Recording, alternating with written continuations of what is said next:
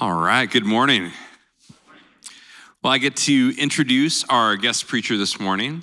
Uh, you may not know Will Gant, but Will Gant knows redemption. Uh, he has been a part of redemption for over 20 years. Uh, Will was first a leader at Redemption Gilbert for what is now Redemption Gilbert for around 10 years. And then he was sent out and supported to plant a church in town uh, that he led faithfully for another 10 years. And in this last season, he's kind of transitioned out of that. Him and his family have uh, led that faithfully and well and kind of transitioned out of that. And they've been here at Redemption Tempe in this last season. And Will's been amazing. He has led, uh, help, helped some of our uh, leadership training and things like that uh, that's been going on this last year. Uh, he's helped Jim and I process through some of the leadership challenges in the church over this last year and a half. And uh, we're just really stoked. I'm stoked that he, we get to have him uh, bring the word this morning. So, would you give a warm redemption family welcome to Will Gant?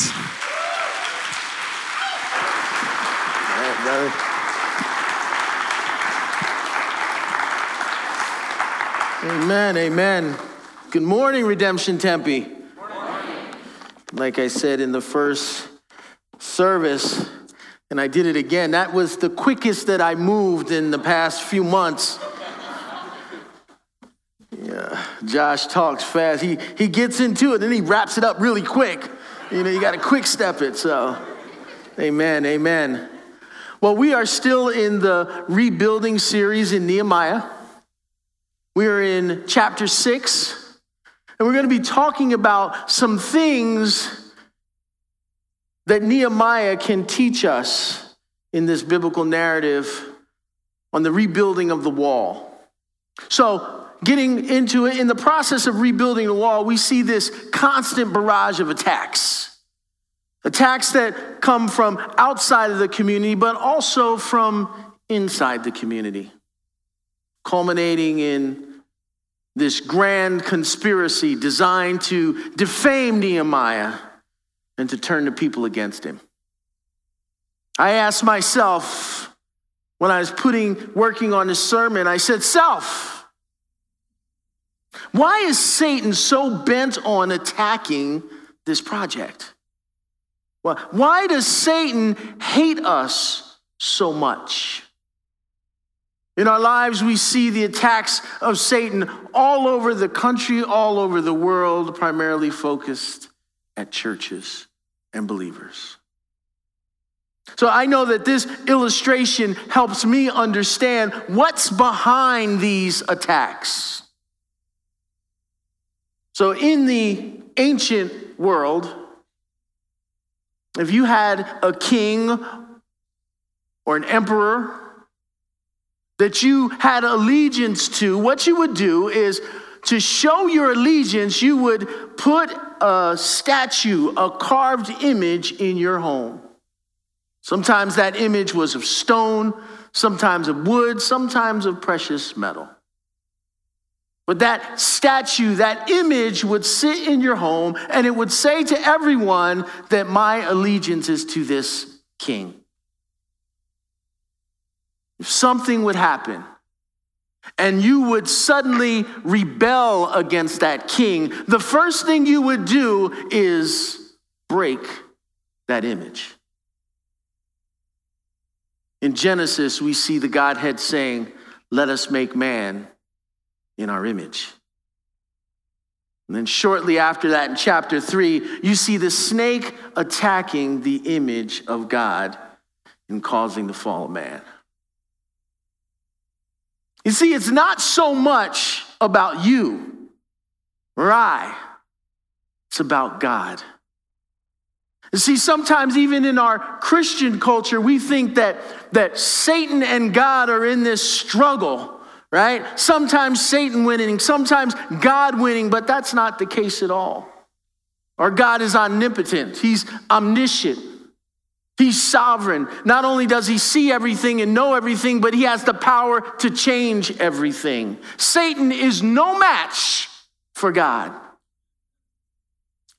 But what he does is he attacks his image to show his rebellion against God. That's where we come in. We are the ones who he attacks. Because we are the primary uh, ones that reflect the glory of God in this world. That's what the church does. It, we, we display his glory in the things that we do and the, the, the word that we preach and teach and how we love. And Satan doesn't like that. So, what he does is he tries to stop it. He knows what his end is, but he tries to impede the glory of God going forth. So, understanding that, we see that Nehemiah was called by the Lord for this great project. And Satan doesn't want to see this project come to fruition. So, what does he do? He attacks it. But Nehemiah was able to bring restoration to Jerusalem after its wall had lain in ruin for over 150 years. He led the people in this labor of love. They experienced mockery, they experienced attacks, they experienced distractions and temptations to sin. Yet God equipped them to stand resolute in their efforts, completing this daunting task in just 52 days. No matter what challenges come our way, my friends, if God is with us, we can complete any task that He gives us. Let's pray. Father God, we thank you for your word, Lord, and we pray, Lord, right now that we hear Jesus. That, that, that this vessel that stands before your people has something to say, but only as it relates to what you said, God. Let me echo your truths, not mine.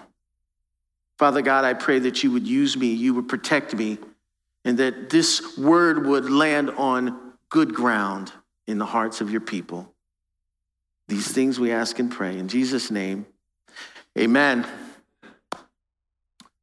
Well, in Nehemiah chapter 6, verses 1 through 4, this is what it says.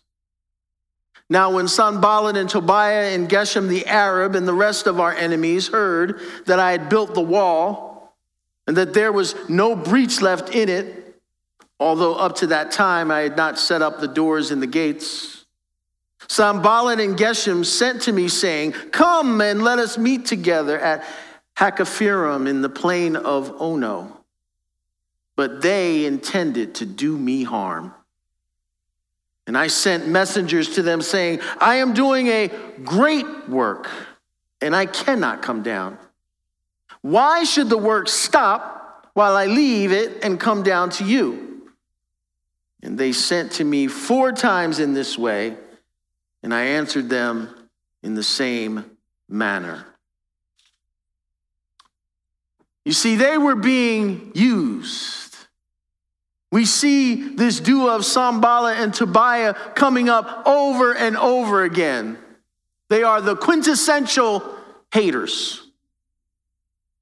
They're constantly gnawing at the heel, heels of Nehemiah and the work that he's trying to accomplish. And in this text, says they were trying to trick him to come down to the plain of Ono, which was very far away and would have been very dangerous for Nehemiah to go there, but that's what they were trying to do. They were trying to lure him. Nehemiah knew that. He said, They intended to do me harm. But even above that, he says, I am doing a great work. Why should I come down there so the work stops? My first point is don't get distracted. You see, Nehemiah didn't allow them to distract him. He wasn't falling for the bait because he knew that what God had called him to do was a great work. Like what A.W. Tozer says about this text here. He says, falling in his, failing in his frontal attacks upon the child of God, Satan often turns to more subtle means of achieving his evil purposes. He resorts to devious methods in his attempt to divert the Christian from carrying out the task of God that he has been committed to. He often succeeds by involving the saint in some other lesser occupation, so distracting him. End quote. When Satan attacks, the key to overcoming distractions is to, is to remember who you are and whose you are. Who you are and whose you are. Now that seems a little off because that we're talking about distractions, Will. Why, why are you flipping to identity? I'm glad you asked. In the great theological uh, uh, movie on this issue, in this particular scene, is found in The Lion King where Rafiki, the, the, the baboon, and he's talking to Simba, the, the young lion who was supposed to be king.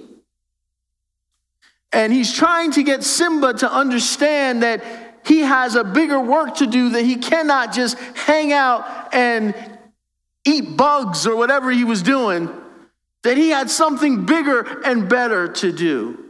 So he tells, he tells Simba that, that I'm going to show you your father.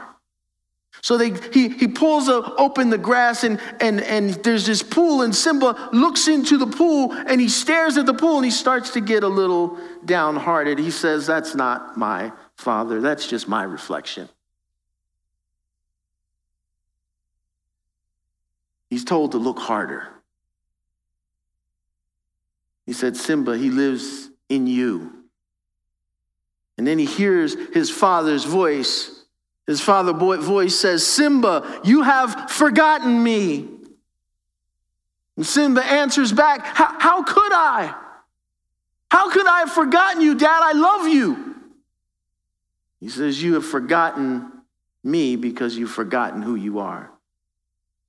because you've forgotten who you are, so you've forgotten me. You are more than what you have become, Simba. You need to go back. And Simba says, How can I go back? And instead of him giving a pathway on how he can go back or how he should go back, he says, Simba, remember who you are. See, to overcome distractions, you have to remember who you are and whose you are. You have to stay on task, not because it's about you or me, but it's about God and His glory.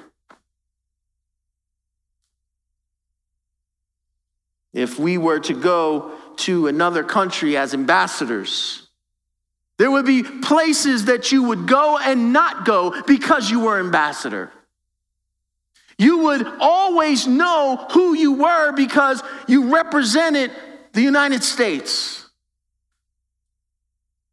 you would always have who you are in the front of your mind because of what your job was. Well, we are ambassadors for Christ, aren't we? Aren't we? Yeah, that's right. It's first, it first starts with acknowledging that, right? We are ambassadors of Christ. We are always called to understand that is our primary function in this world. We have to remember who we are and whose we are.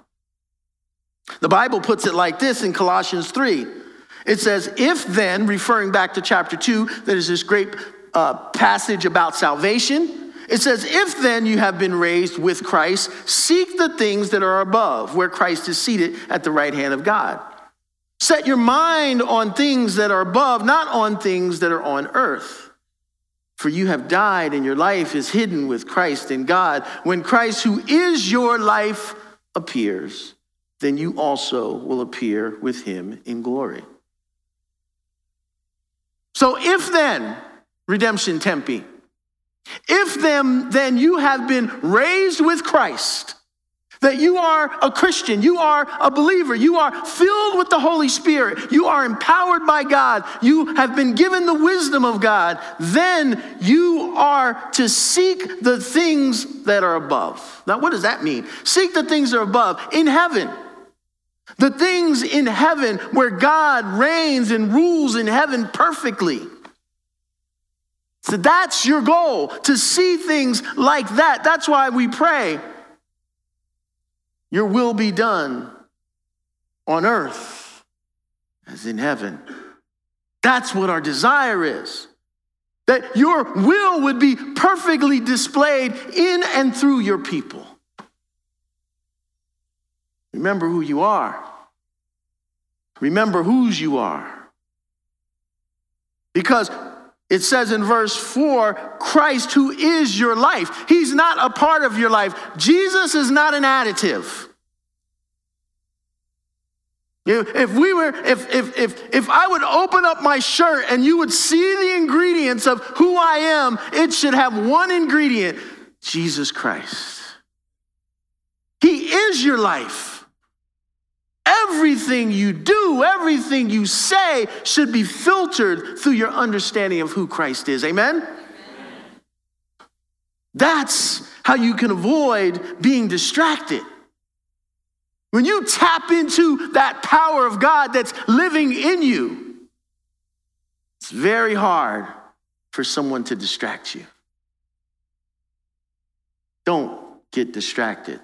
But also don't, don't be discouraged. In, in verses uh, 5 through 9, it says, In the same way, here's that hater again, Sanballat for the fifth time sent his servant to me with an open letter in his hand.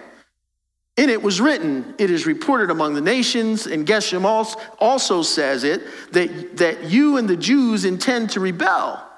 That is why you are building the wall. And according to these reports, you wish to become their king. And you have also set up prophets to proclaim concerning you in Jerusalem. There is a king in Judah. And now the king will hear of these reports. So now come and let us take counsel together. Then I sent him, saying, No such thing as you say have been done. For you are inventing them out of your own mind. For they all wanted to frighten us, thinking their hands will drop from the work and it will not be done. But now, O God, strengthen me. End quote. I like this. When I first read this, I, I, I heard this, this passage in, in uh, my Monty Python, Python voice. He says, You're inventing things out of your own mind. I don't know why that was. I just it, it, just did. I don't I don't know. But Nehemiah knew this was just a, a creation out of their own mind, a, a conspiracy to get him to do something that God didn't want him to do. They were making up lies about him. Have you ever been lied on? Some of you have in heinous ways as it relates to ministry. But how, how do you deal with that? How do you keep from being discouraged when people are talking about you? I like this, this poem. It says, They're saying things that are not true. Oh, blessed Lord, what shall I do? He answers, What is that to thee? Your duty is to follow me. Simple. Simple rhyme. They're talking, so what? They're talking about you. That's what haters hate, right? That's what they do. They're going to talk about you. What does that have to do with you? You follow me. We all face challenges and difficulties in life, but as God has had helped Nehemiah, he will also strengthen our hands for the rest of our lives in whatever task he gives us. See, it's easy to be discouraged when faced with criticism or challenges, but I pray that we persevere. And some of you might say, well, I don't know. People talk. Yeah, sometimes it hurts, it stings, right? You're a stay at home mom. You got three small kids. You're doing your best. You're trying to be a loving wife. You're trying to be a godly mother.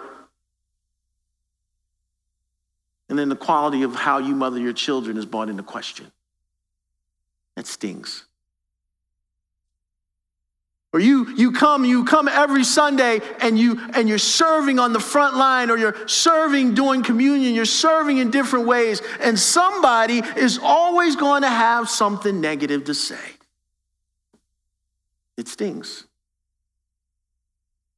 Don't be discouraged.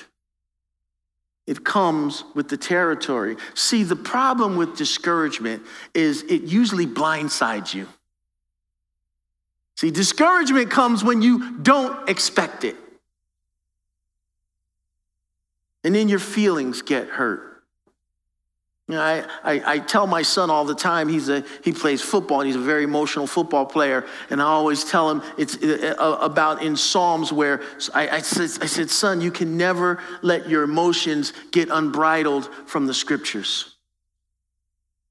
And I always give him the illustration of a chariot. It's like, and your emotions are the horses. And as long as you hold on to those reins, you can control them. It's okay to feel them. But what happens when you drop the reins and now you are prey to wherever those horses want to take you? That's a problem. Your emotions cannot be unbridled from the scriptures. You always have to hold on to the reins. Does that mean you feel emotions? Absolutely. Sometimes that chariot really speeds up. But God is saying, hold on. Don't let them go. It's okay. It's okay for them to speed up. It's okay for them to slow down really slow. Don't let them go. My question is what has God called you to do? Why is it important for you to take it seriously? How do you see sometimes the smallest things that you do in your life as it relates to God and ministry, how do you see it as a great work? There's a song, and I believe the title is It's All About You. This is just a verse. It says, It's all about you, Jesus, and all this is for you. For your glory and your fame, it's not about me as if you should do things my way. You alone are God, and I surrender to your ways, Jesus. I love that song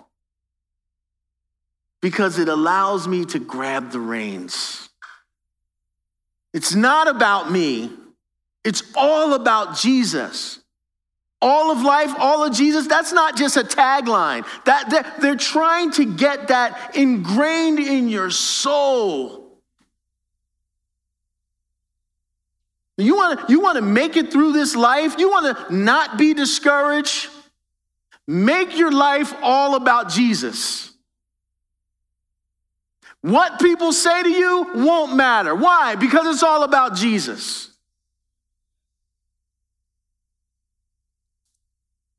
Anything you do as it relates to the kingdom is important. You have no idea how important it is. You frontline people, you don't know when someone is coming in and is going through something just terrible.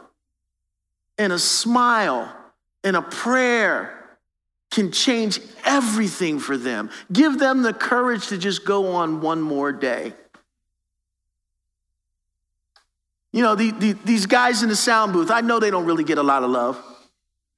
I'm gonna give them some love now. See, because I, I, I participated in, in a church where the sound was really bad and it was a distraction, right? You guys, you, this sound system is great and you take it for granted, right?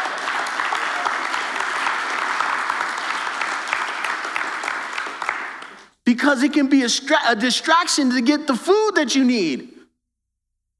But now this is a non issue now. Why? Because they're serving and they're serving in a way that make it seem to them in their hearts as a great work.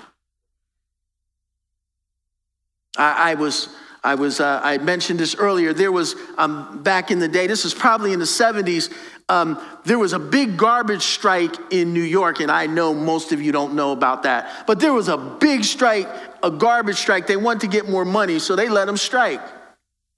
the garbage in New York that was six to seven feet piled up on the street.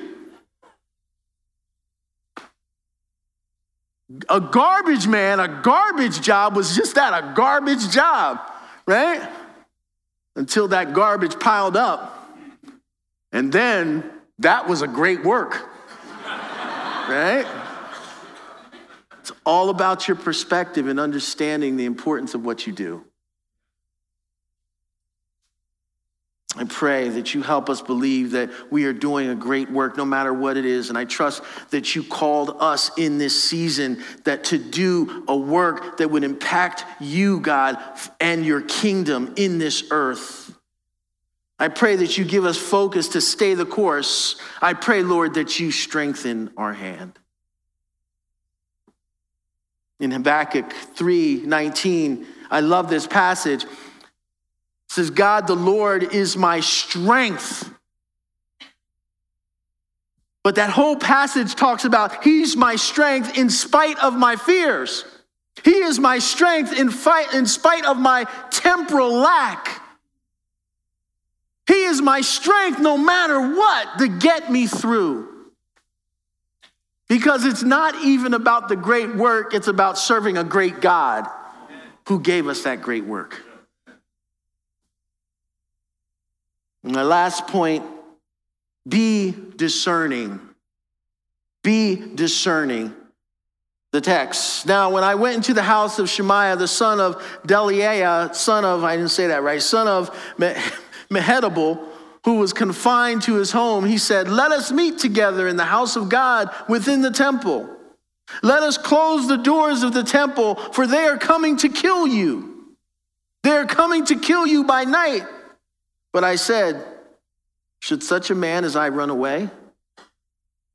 And what man such as I could go into the temple and live? I will not go in. And I understood and saw that God had not sent him, but he had pronounced the prophecy against me because Tobiah and Sanballat had hired him. And for this purpose, he was hired, that I should be afraid and act this way and sin. And so they could give me a bad name in order to taunt me. Remember Tobiah and Sanballat, oh my God, according to these things that they did, and also the prophetess Noadiah and the rest of the prophets who wanted to make me afraid.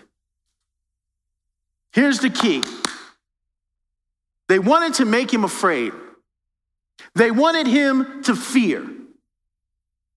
Remember, an old saint told me one time, we were talking about actually some cultural stuff, and I asked him about fear, and this wise older pastor said, Will, fear makes you do stupid things.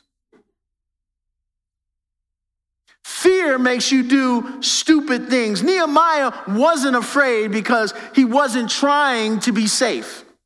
So here's what was happening. They were they made up this story to get uh, Nehemiah to run to the temple for protection, to be safe.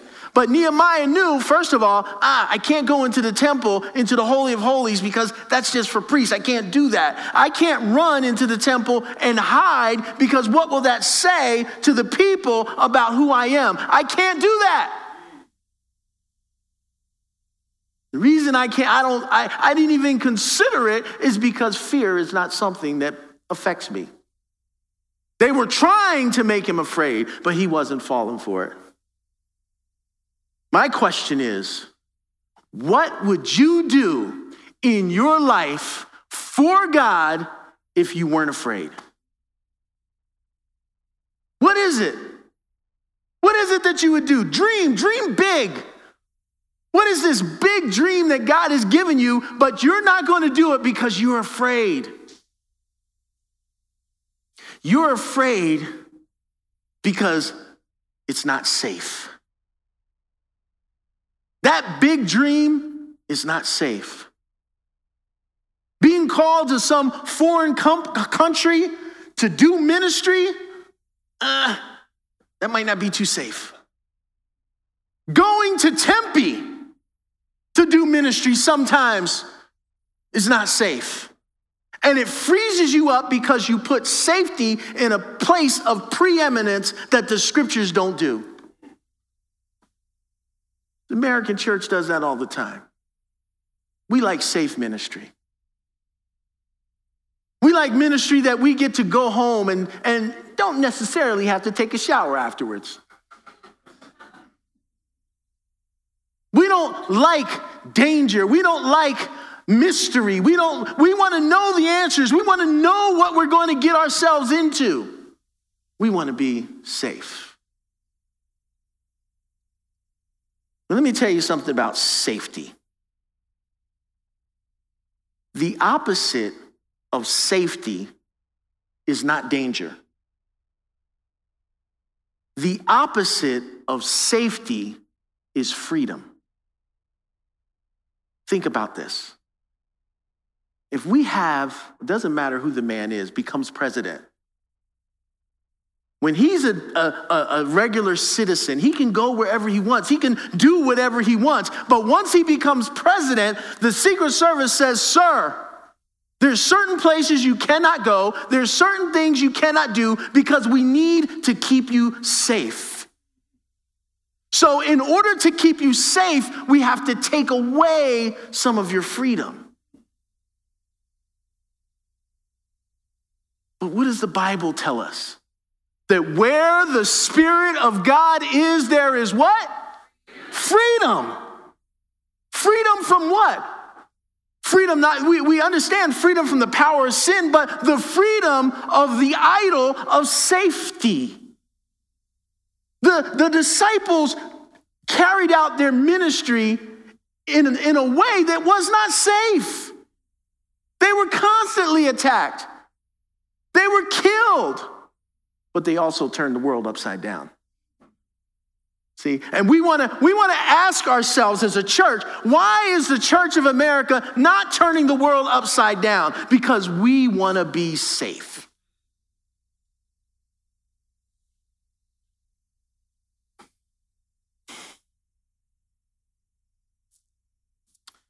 My last point, be discerning. We're called to try the spirits, 1 John 4 1. Nehemiah has this clear, serene conscience that detects sin when it appears in the guise of sanctity. He knows what these guys were up to. He knows they were trying to trick him. He knows that they were trying to make him afraid, but he was discerning. I'm not, we used to say, I'm not going to fall for the okey doke. I'm not falling for that. I see what you're trying to do. You've constantly been on me, trying to get me to stop what God has called me to do. And If you're going to do that, you need to be discerning. He knew that it would involve cowardly desertion from his post. It would also involve a desecration of the holy temple, and he wasn't going to do it. In our text, we've seen internal assaults of the enemy. We've in earlier parts of the passage and earlier chapters, and he is still at it. Satan is still at it.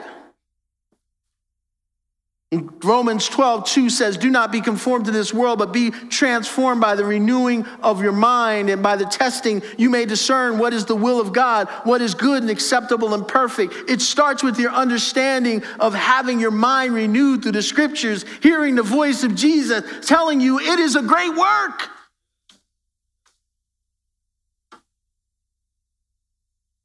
This is, this, is, this is something you need to understand too, because the church is under some attacks now, right? We understand it. We don't even really have to get into the particulars about it. But they use the Bible to separate themselves from other believers. Well, that's a problem right there, because we're called to be unified, right? Unity around Christ. I'm not talking about um, heresy. I'm talking about points of view, how we see certain things in the scripture. These internal attacks are done with sophisticated theological arguments that will take you to do your homework to see is what, what they're saying is true. It sounds like it might be true. You need to find out.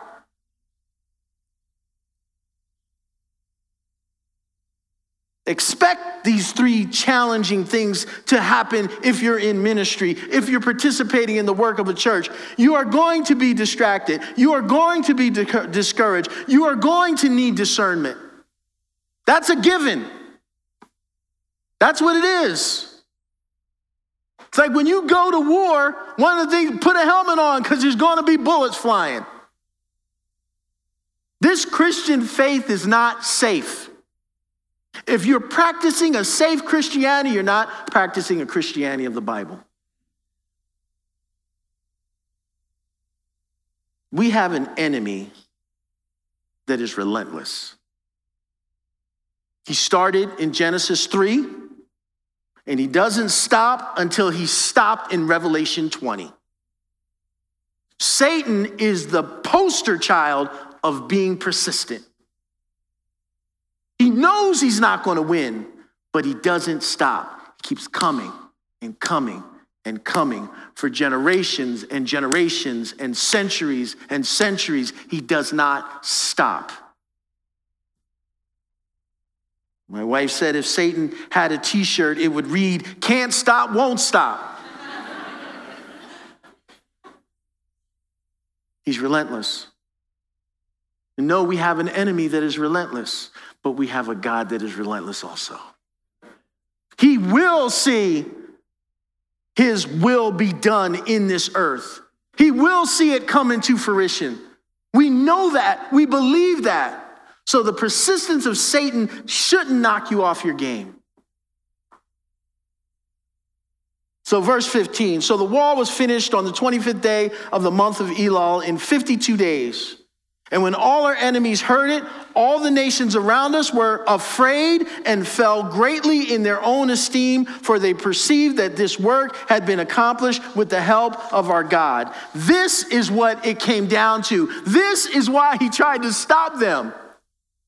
It's about God's glory. What did the people say? The nations around us, they were they fell greatly in their own esteem. Why? Because they perceived that this work was accomplished with the help of God. This was God's deal. His glory was expressed. Nehemiah achieved what he was trying to achieve, and you can too.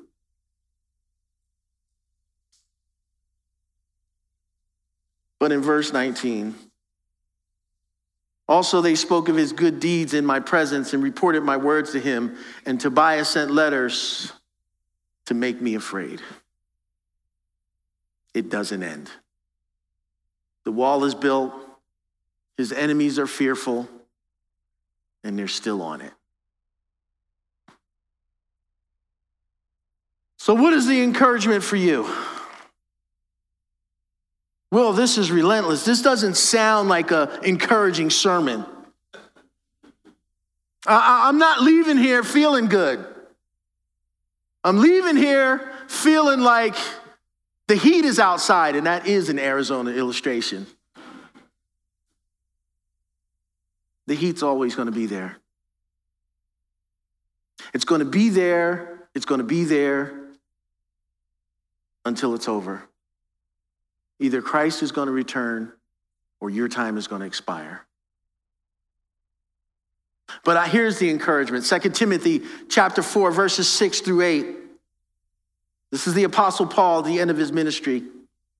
For I am already being poured out as a drink offering, and the time of my departure has come. I have fought the good fight, I have finished the race, I have kept the faith. Henceforth, there is laid up for me the crown of righteousness, which the Lord, the righteous judge, will award to me on that day, not only to me, but also to all who have loved his appearing. Do you love his appearing? Do you really love his appearing? Would, would they be able to, to read this at your funeral? The idea here is Paul understood that he was about to be beheaded. And the picture is this sacrificial pyre with his body being burnt and his blood being poured over his body, sending up smoke as a sweet aroma into heaven. Now, it's a little gory, but if you were in this time, you would understand the sacrifices. What Paul was saying is, My life was everything that I gave to God. I left nothing on the table. My body was done, my blood was, was poured over it, the smoke of the fire went to heaven. Even in my death, I was honoring God with a sacrifice of my finished, spent life. What are they going to say about you? What are they going to say about me? Is that our reality? Are you living your life like that? Because here's the good thing if you're not, you can start today. What is that dream that God has given you? Do it. Don't be afraid. Don't be satisfied with just this come and go ministry. Don't just be a participant. Paul is not talking about a participation trophy here, where every Christian gets this, this, this award. You get this when you live like this. But my encouragement to you is just live out what you believe. Just do it. Don't worry about just do it. Leave that fear behind. Don't get discouraged. Be discerning. And do it because you love God. Because He has given each and every one of us a great work. Amen? Amen. Amen. So at this time, we come to the communion table. And this is a time that we remember the sacrifice that Jesus Christ had made on our behalf. If, if, if you are hearing this today and you're not a Christian, my prayer for you is that today would be the day of salvation. That today would be your, the day that, that you understand who Jesus Christ is and what he's come to do for you. And that now you can live this fearless life with a great work set before you that you can put your hands to. This is available to you that now you get to worship God in spirit and in truth. The one true God. If you say that you are a believer, you are a Christian, that you've been raised with Christ, that you've been filled with his Holy Spirit, with his Holy Spirit, then I hope this message is an encouragement to you to keep the faith. Don't fear. Yes, you have an enemy that is relentless. But this Jesus, the one who came, bled, and died on your behalf, is even more relentless and he has the victory on your behalf. This is a time where we celebrate what he's done for us. We celebrate that life, that death, that resurrection, because now we don't have to fear that we can call him brother. If we just take a few minutes of silence and then we'll go and we'll partake of the elements.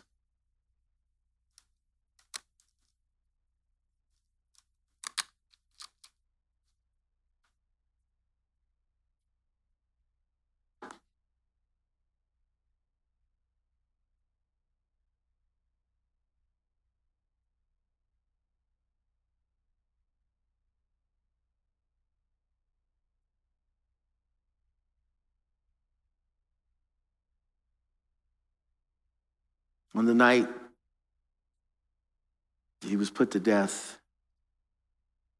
Jesus took bread and gave it to his disciples, saying, This is my body.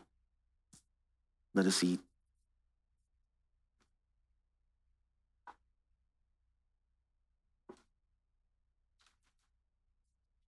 And the Bible says, in the same way, he took the cup the cup that represented his blood, and he gave it to his disciples, said, Let us drink.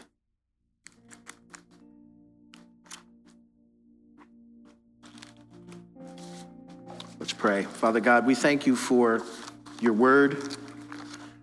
We thank you for Jesus. We thank you for the gift of yourself, God. That now that we belong to you, we have you and everything that comes with it. Lord, we pray that you would help us, lead us, guide us, encourage us, strengthen us to do the work that you've called us to do. These things we ask and pray in Jesus' name. Amen.